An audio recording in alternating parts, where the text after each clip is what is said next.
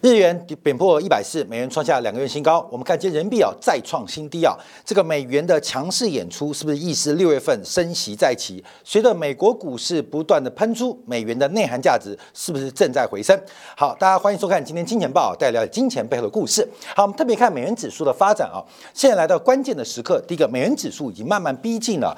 整个 W 底的颈线的位置，这个颈线啊，你画出来观察，大概就是一百零五点三到一百零五点八的位置啊，所以美元指数即将来挑战一个重要的双脚的 W 底颈线，能否突破，这代表新的一波行情可以做一个观察跟掌握。但我们今天特别做掌握，呃，做追踪的是除了日本央行之外，瑞典央行也讲话，针对美元的快速转强，出乎预期的转强，瑞典的克朗。包括了日元的贬势，已经使得货币政策产生了一个非常大的困扰。那日本央行会不会出手？而瑞典央行会不会出手？对于美元的升势会有什么影响？我们就要把美元指数做拆解，让大家了解跟掌握。因为对于美元指数的定价，第一个是美国会不会继续升息？随着美国股市科技股带动的喷出发展，使得美元的内涵价值是否有回升的一个契机？好，我们先看到美元指数，我们分成两个角度观察。这一波美元指数的双底，一个是二月一号起涨，一个是四月十三号起涨，所以我们从两个维度来分析美元指数这个双脚的成型，到底是针对谁？是谁的贬值让美元转强？汇率是两国货币交叉的比率，所以美元的转强可能是主动性的，也有可能是被动性的。主动是美元内涵价值的变化，被动的是其他相对货币的转弱。所以美元的升势，我们从二月一号来做观察，从二月一号把美元指数的这个权重拆解观察，美元指数就是六大货币嘛，欧元、日元、英镑、加币。瑞典克朗跟瑞士法郎，那从二月一号第一个底部做掌握话，当然主要是日元的贬值对于美元的升值非常非常有注意，所以美元在二月一号的底部以来，我们可以观察，主要的是日元的贬势带动美元的升值。但从四月十四、十三号、四月十四号的转强观察，哇，这个维度就不一样喽。特别是瑞典克朗的贬值，瑞典意外的出现了房地产的风暴，使得美元的转强产生了第二个推力。所以，不管是二月一号还是四月十三号，分别的结构有点不同。一个是日元的贬值，一个是瑞典克朗的贬值，都是推升美元指数一个很重要的一个发展跟变化。所以，我们现在马上拆解观察啊，这个美元会不会转强？美元能不能突破颈线？第一个，我们先看日元。啊，这个日元呢，我们抓的是月线的视角做掌握。我们抓的是月线的视角做掌握。长期的量化宽松，长期的零利率政策，对于日本的注意大不大？当然非常大。从日特估在过去一个多月的行情，从巴菲特从前年底开始布局日本股市，代表日元长期的零利率，日本长期的负利率政策，已经对日元的结构开始带来改变。所以，我们看到。美元对日元是一个大底的完成，日元对美元是一个大头的完成。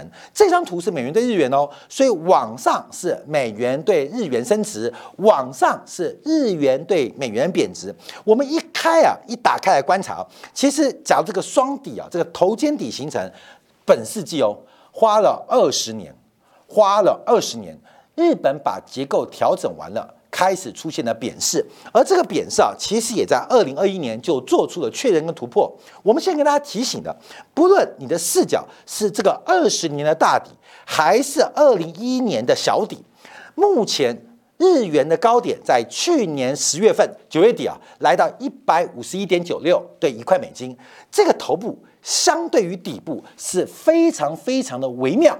甚至是非常非常的微小，所以我们可以大胆估计啊，在两波段，呃，这个美元对日元涨幅之后，或许还有第三段的出现。或许还有第三段出现，尤其啊，这个 YCC 的这个政策一旦做改变，从原来十年期国债的收益率控制变成五年期国债的收益率控制，那又会带来什么改变呢？那这个改变会不会使得日元的直率曲线出现新的斜率跟新的模型，而会不会导致日元对美元进一步的贬势。所以我们看到日元的贬势，其实对日本不管是呃内呃这个内生外贬，内部跟国际呃生产要素的相对购买力的改变啊，我们现在知道，其实日本的工资啊。综合工资其实已经不算高了，我们就从 GDP 角度观察啊，因为去年台湾地区的人均 GDP 几乎就已经超过日本了，几乎已经超过日本的。从人均的 GDP 的总和做观察，日本甚至把全球第三的宝位在二零二二年年末丢失给德国，掉到第四了。那为什么掉第四？就是整个人均 GDP 的产值受到日元贬值出现了明显的收缩跟下滑。那这段是负面的，可从正面的角度观察呢？日本的竞争力，光是从价格的成本竞争力，其实就展现了，就展现了。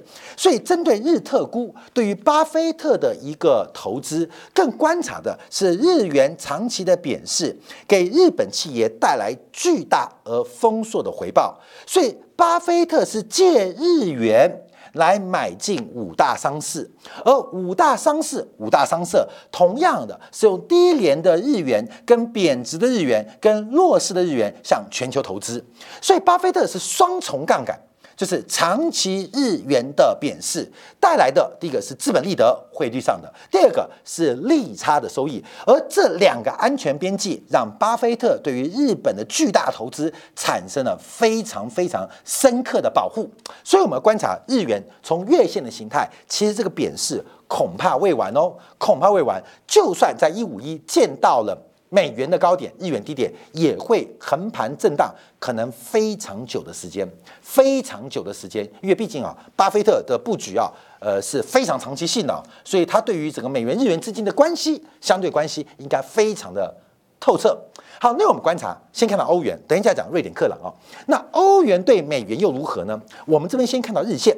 因为目前啊，这个欧元对美元形成了双峰，一个是二月二号，一个是四月二十六号。当然，我们提到，因为之前美元第一波升势是二月初开始的，当时欧元对美元也是下跌的，只是没有日元贬那么多。可这一波啊，从四月份以后。整个美元的升值啊，除了瑞典克朗的大幅贬之外，其实欧元的转弱也是非常非常的明显。所以目前要观察一点零六、一点零七这个关键的主力线能否有守、能否有撑，也是我们观察的指标。所以看不知道对拉长来看，拉长来看，好，这个美元跟欧元之间关系啊，有七年之痒。七年之痛的关系，所以每一波啊，欧元对美元或美元对欧元，不管从哪个视角看，每一个多头、每个空头都有七年之痛、七年之痒的发展。那现在啊，假按照七年一个循环，其实才进行到第二年甚至第三年，就是欧元对美元的长期贬势才进入第三年。这个七年之痛对欧元，七年之痒对于美元，才走了一半不到。那有没有基本面做支持？当然有。第一个，俄乌战争的影响长期伤害了欧洲结构。根据四月底联合国的调查，整个乌克兰四千四百万的人，联合国公布的哦，已经有一千九百万人逃离了乌克兰，其中啊，大概有三百万人是进入了俄罗斯，逃离俄罗逃到俄罗斯，另外一千六百万人是以波兰是以罗马尼亚为中继站。进入了欧洲，而这一千六百万人的吃吃喝喝，对于欧洲长期的财政负担，对于生产力的结构的影响，可能以成本来做估算。昨天我们看到丹麦政府又约约呃又约呃支援了乌克兰，有七十亿的丹麦克朗啊，所以这种呃不断的开销，仗别人在打，输赢跟你自己没关，可前两你要买单。这第一个欧元弱势结构问题，第二个在中美的摩擦跟脱钩之下。欧元的态度可能对于中国的打击，最后受益的是美国的企业跟美国产业，而欧洲跟中国的经贸关系，在这一次的选边过程当中，对于欧洲长期的发展，可能也会产生长期的冲击影响。所以有了基本面判断，我们看到欧元对美元，我们就讲基本面啊，这个什么，不管是内部。区内冲突还是国际全球化的破碎，对于欧洲来讲，可能都不见得是一个非常值得兴奋跟期待的事情。再加上欧洲的通胀难以控制啊，所以我们看到这个欧元的弱势发展。所以我们从月线再看到日线，这个一点零六、一点零七啊，要被跌破可能性仍然是非常大，仍然是非常大。好，那我们就回来观察了。好，那就注意了。那很多大国的央行现在已经看不下去了，因为美元的反弹跟强势的表演啊，使得很多国家的货币出现贬值。货币贬值就代表该国的购买力下滑。什么叫做购买力下滑？就叫做物价膨胀。物价膨胀就是你手上的钱买不到那么多东西。那就是购买力下滑，所以物价膨胀，严格来讲就是货币贬值，就是货币购买力下滑。那物价膨胀、货币贬值还有另外一个形式，就是本币。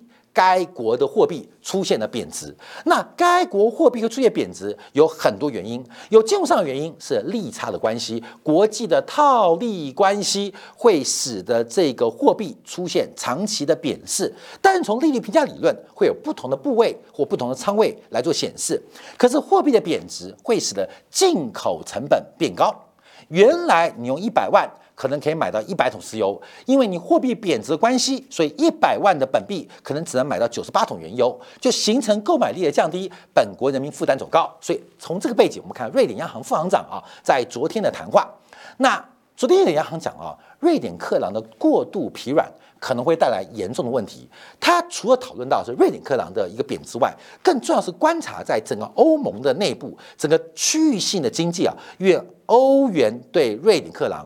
瑞典克朗对欧元即将创下历史低点，欧元已经不强喽，欧元已经不强了，就瑞典克朗对欧元更弱，也就是瑞典克朗对美元对其他亚洲货币它贬翻了。所以光是我们看到瑞典克朗对欧元，它更关心欧元嘛，因为瑞典就在欧洲旁边嘛，甚至就是欧洲嘛，在欧盟旁边嘛，所以瑞典克朗瑞典的货币不断贬值，已经给瑞典带来非常大的负担。非常大成本，要买宾士啊，要买 B M W 变贵了，那只能买瑞典自己的 Sub 嘛，那 Sub 的车子又不好啊，卖不动啊，那怎么办呢？只能用更高的代价来进行交换。所以我们看到他讲了什么啊？他讲了什么？第一个啊，这个瑞典央行的副行长提到，瑞典克朗的疲软可能会成为一个严重的问题，这种趋势已经持续了很长一段时间，不能继续下去。那到底会迟早？会变成一个通胀的因素，它迟早会变通胀因素，然后会给瑞典的货币政策带来麻烦。实际上，瑞典央行提到了干预汇市是我不喜欢做的事情。那不喜欢做干嘛讲嘛？啊，就是就是他看到不喜欢的事情发展，没有人喜欢打架，没有人喜欢吵架，那为什么非要动口？非要到动手，就是因为不好的事情发生了。我们不喜欢干预会事，干预成本可能很高，而且带来的好处非常有限。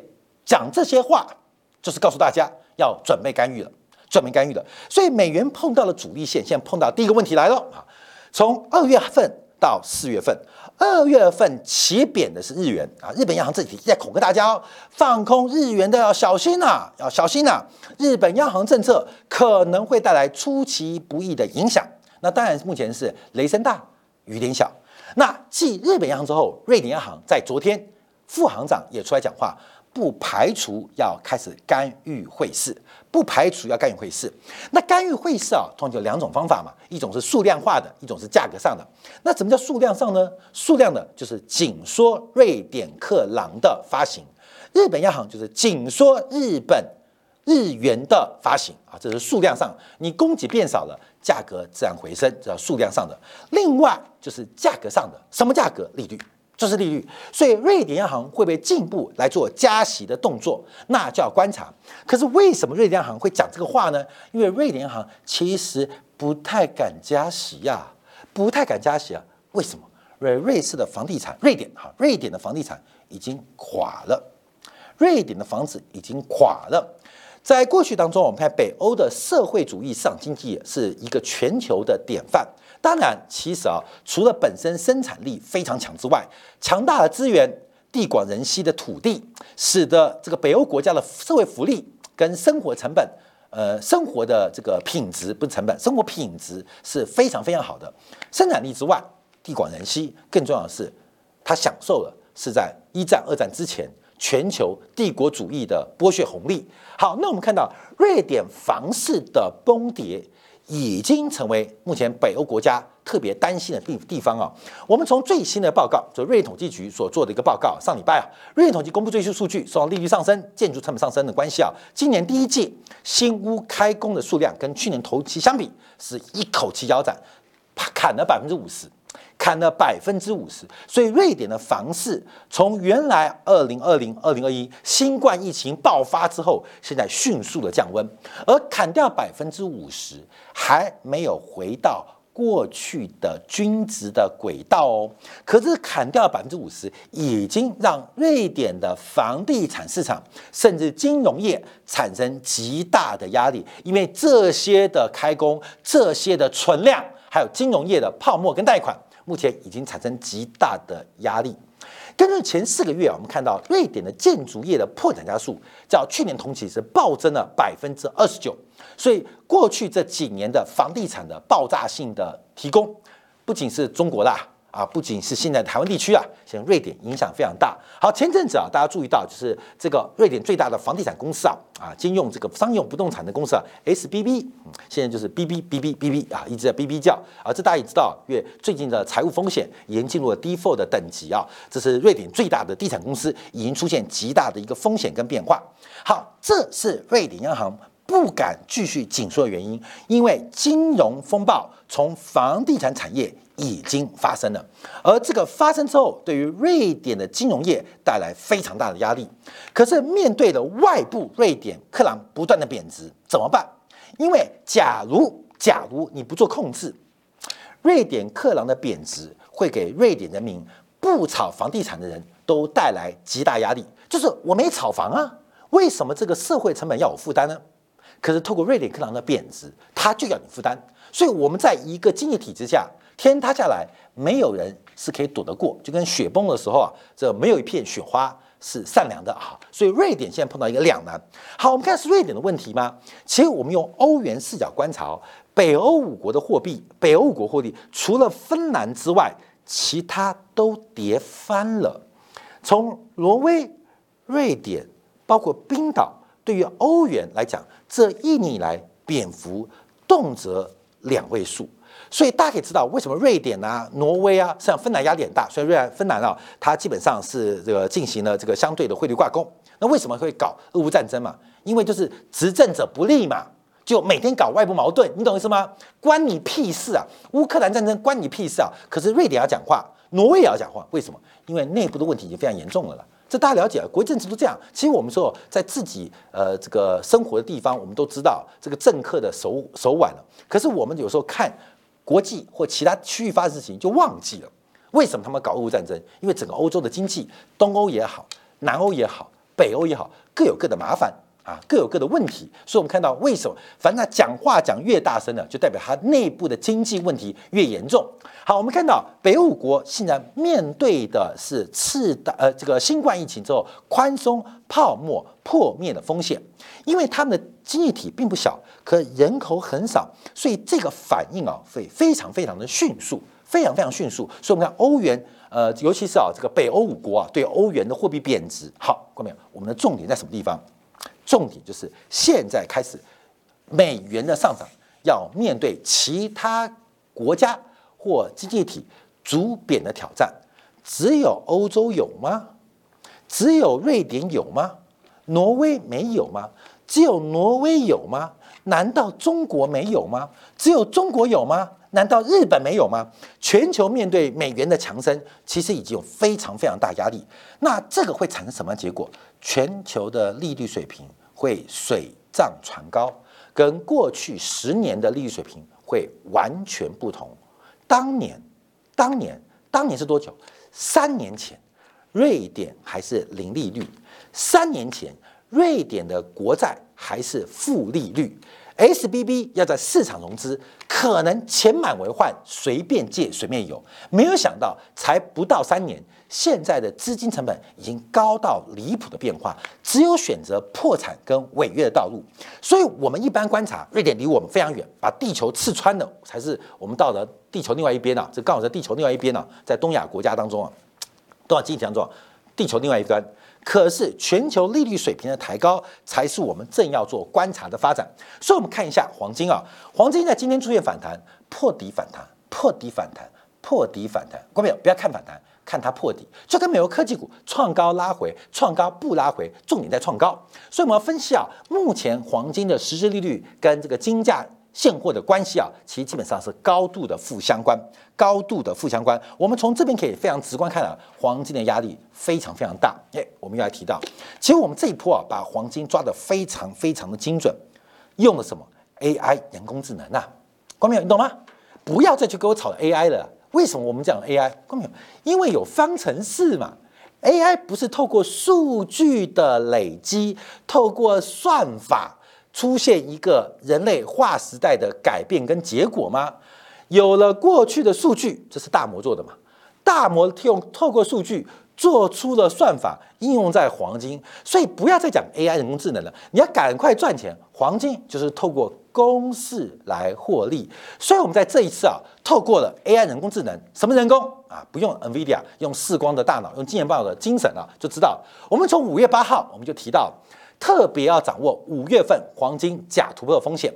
今年空黄金可能是各位要改变全年报酬最好机会。五月八号刚讲，因为我们这个金铁杆很久没有讲出一些投资的标的，每天就叫大家带本币存美元，觉得好无聊，对不对？所以五月八号就特别提到，五月份就要注意到黄金假突破的契机。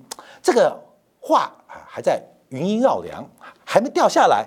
五月十六号，我们看黄金就出现了利多不涨的第一次讯号啊，利多不涨第一次讯号，所以要特别观察。五月十六号，礼拜一，上上礼拜一，到了五月十七号，我们从期望值的角度来分析，透过 AI 人工的算法啊，你不要买什么 NVIDIA 的晶片，看今年报又省钱啊，这个呃比 NVIDIA 晶片太便宜了，其实算法贵了，你干嘛去买晶片嘛？这算法，而且我们还会。懂一点这个投资逻辑，所以从期望值的角度，我们再度跟金铁杆的好朋友提到，那这个呃黄金的转弱已经发生发发动了。到了。五月十八号，我应用粉丝跟我的分享，黄金的下跌非常有可能是从金铁杆的行为所发生的，因为啊，我们一万个金铁杆，我我们自己后台估计啊，每天看直播或在九点之九看完首播的大概一半。一半，那所有金铁杆当中，我们抓啊，就是看完之后会动作，大概不高。你猜多少 percent？百分之三，就是一百个金铁杆，大概只有三个观众可能会马上做动作。那这样算下来的话，大概三百到五百个金铁杆可能动作，平均每一个金铁杆下十口黄金，就会解读了五月十六号那个六十分钟线为什么会起跌啊？为什么会起跌？所以下次黄金转折的时候。这个今天感要记得，可能会有踩踏事件啊，会有踩踏事件，这没有办法。所以为什么我们对于很多个股啊，有时候不太提醒的原因在这边，因为这个踩踏事件容易发生啊，财政容易发生。所以我们在上上礼拜一、礼拜二、礼拜三连讲三天，针对黄金的一个操作啊，在今年呢，呃，上半年一叫大家存美元、存美元、存美元。你是大陆的观众，你就想办法把人民币。借出来把房子给抵押了啊，这个来存美元。你是香港的观众，你就把港币借出来存美元啊。香港比较机会小点，台湾观众特别要掌握这个机会。这个老天要下雨啊，老天也要发钱了，发金条啊。你要拿水桶来接啊，能怎么接？拿浴缸来接啊，把台币借出来，把美元存进去。那这个操作啊，大家觉得很无聊，所以我们在五月份就替满足大家的需求，在进展部分啊，忽然突击一下。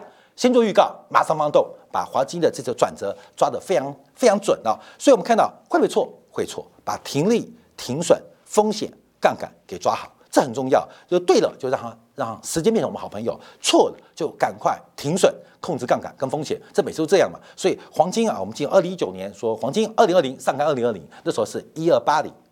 到二零二零啊，这是预测。那这一波的黄金的震荡，我们认为这一次机会非常大。假如你有兴趣的话，就回去看重播。其实看美元也是一样的。各位，其实美元也是一样。美元指数，我们在这一波的预测，我们现在呃，我们的制作人把它翻出来了。你看，你看，在呃二月十一号的时候，这个我们在劝九二十八号嘛，那时候提醒我用我们自己的操作机会来跟大家做一个分享。到了这个二月十九号，让说美元涨到呃改变信仰。到了今年的这个应该是这个时候，是一月呃呃二月一号，二月一号就是抓的那个转折。我们在节目当中，节目当中应该是金钱豹免费版哦。我们没有尝试啊。我举了一个我们的金铁杆的粉丝，把台湾的房子拿去抵押存美元，那时候多少？二十九点八，他的台币房贷利率大概二点二不到，美元的定存四点八，所以他什么都不做，可以赚二点六 percent 的利差，加上二九点八，到现在又赚了又赚了超过三 percent 的资本利得，其实。这是汇率哦，这是投资现金哦，其实报酬率非常非常高。那我们看到别人啊，你看什么？那种二月十五号，我们讲完之后啊，这个对冲基金之王鲍尔森提到，美元将长期贬值，抛弃美元增值黄金。富国银行说，美元将从此一路走跌。花旗说，美元未来走软。德意志银行，美元转下，下跌压住。罗杰斯提到，去美元化结束，美元主导赛交。他们讲归讲，看没有？真实的发展其实跟我们金钱报的预期是一样。我一直提到。这是我们节目宗旨。中华民族伟大复兴必然有一个超强大的金融市场，一个超强大金融市场必然有好多个超强的财经节目。我们就是以此做我们生涯跟事业的目标，所以，我们跟国际投行看法不同，更凸显我们节目价值。不管是过去这半年多的美元从高点到低点的转折发现，到黄金这次变化，我们在这边提醒。全球的汇率大战将会以高利率来作为一个手段跟投资人的代价，分享给所有金钱宝的好朋友们。好，今天广告还要观察了。美国股市在昨天休市完之后，今天我们电子盘又大涨哦。谁大涨？NVIDIA NVIDIA 在盘前涨五 percent，市值正式超过一兆美金。到底 NVIDIA 会飞多久？要把 AI 人工智能的神话？故事叙事带到什么地方？我们从历史为界，从 AI 视角跟上帝视角来分析这一波美国的第五波邪恶的逃命坡到底会走到什么地方？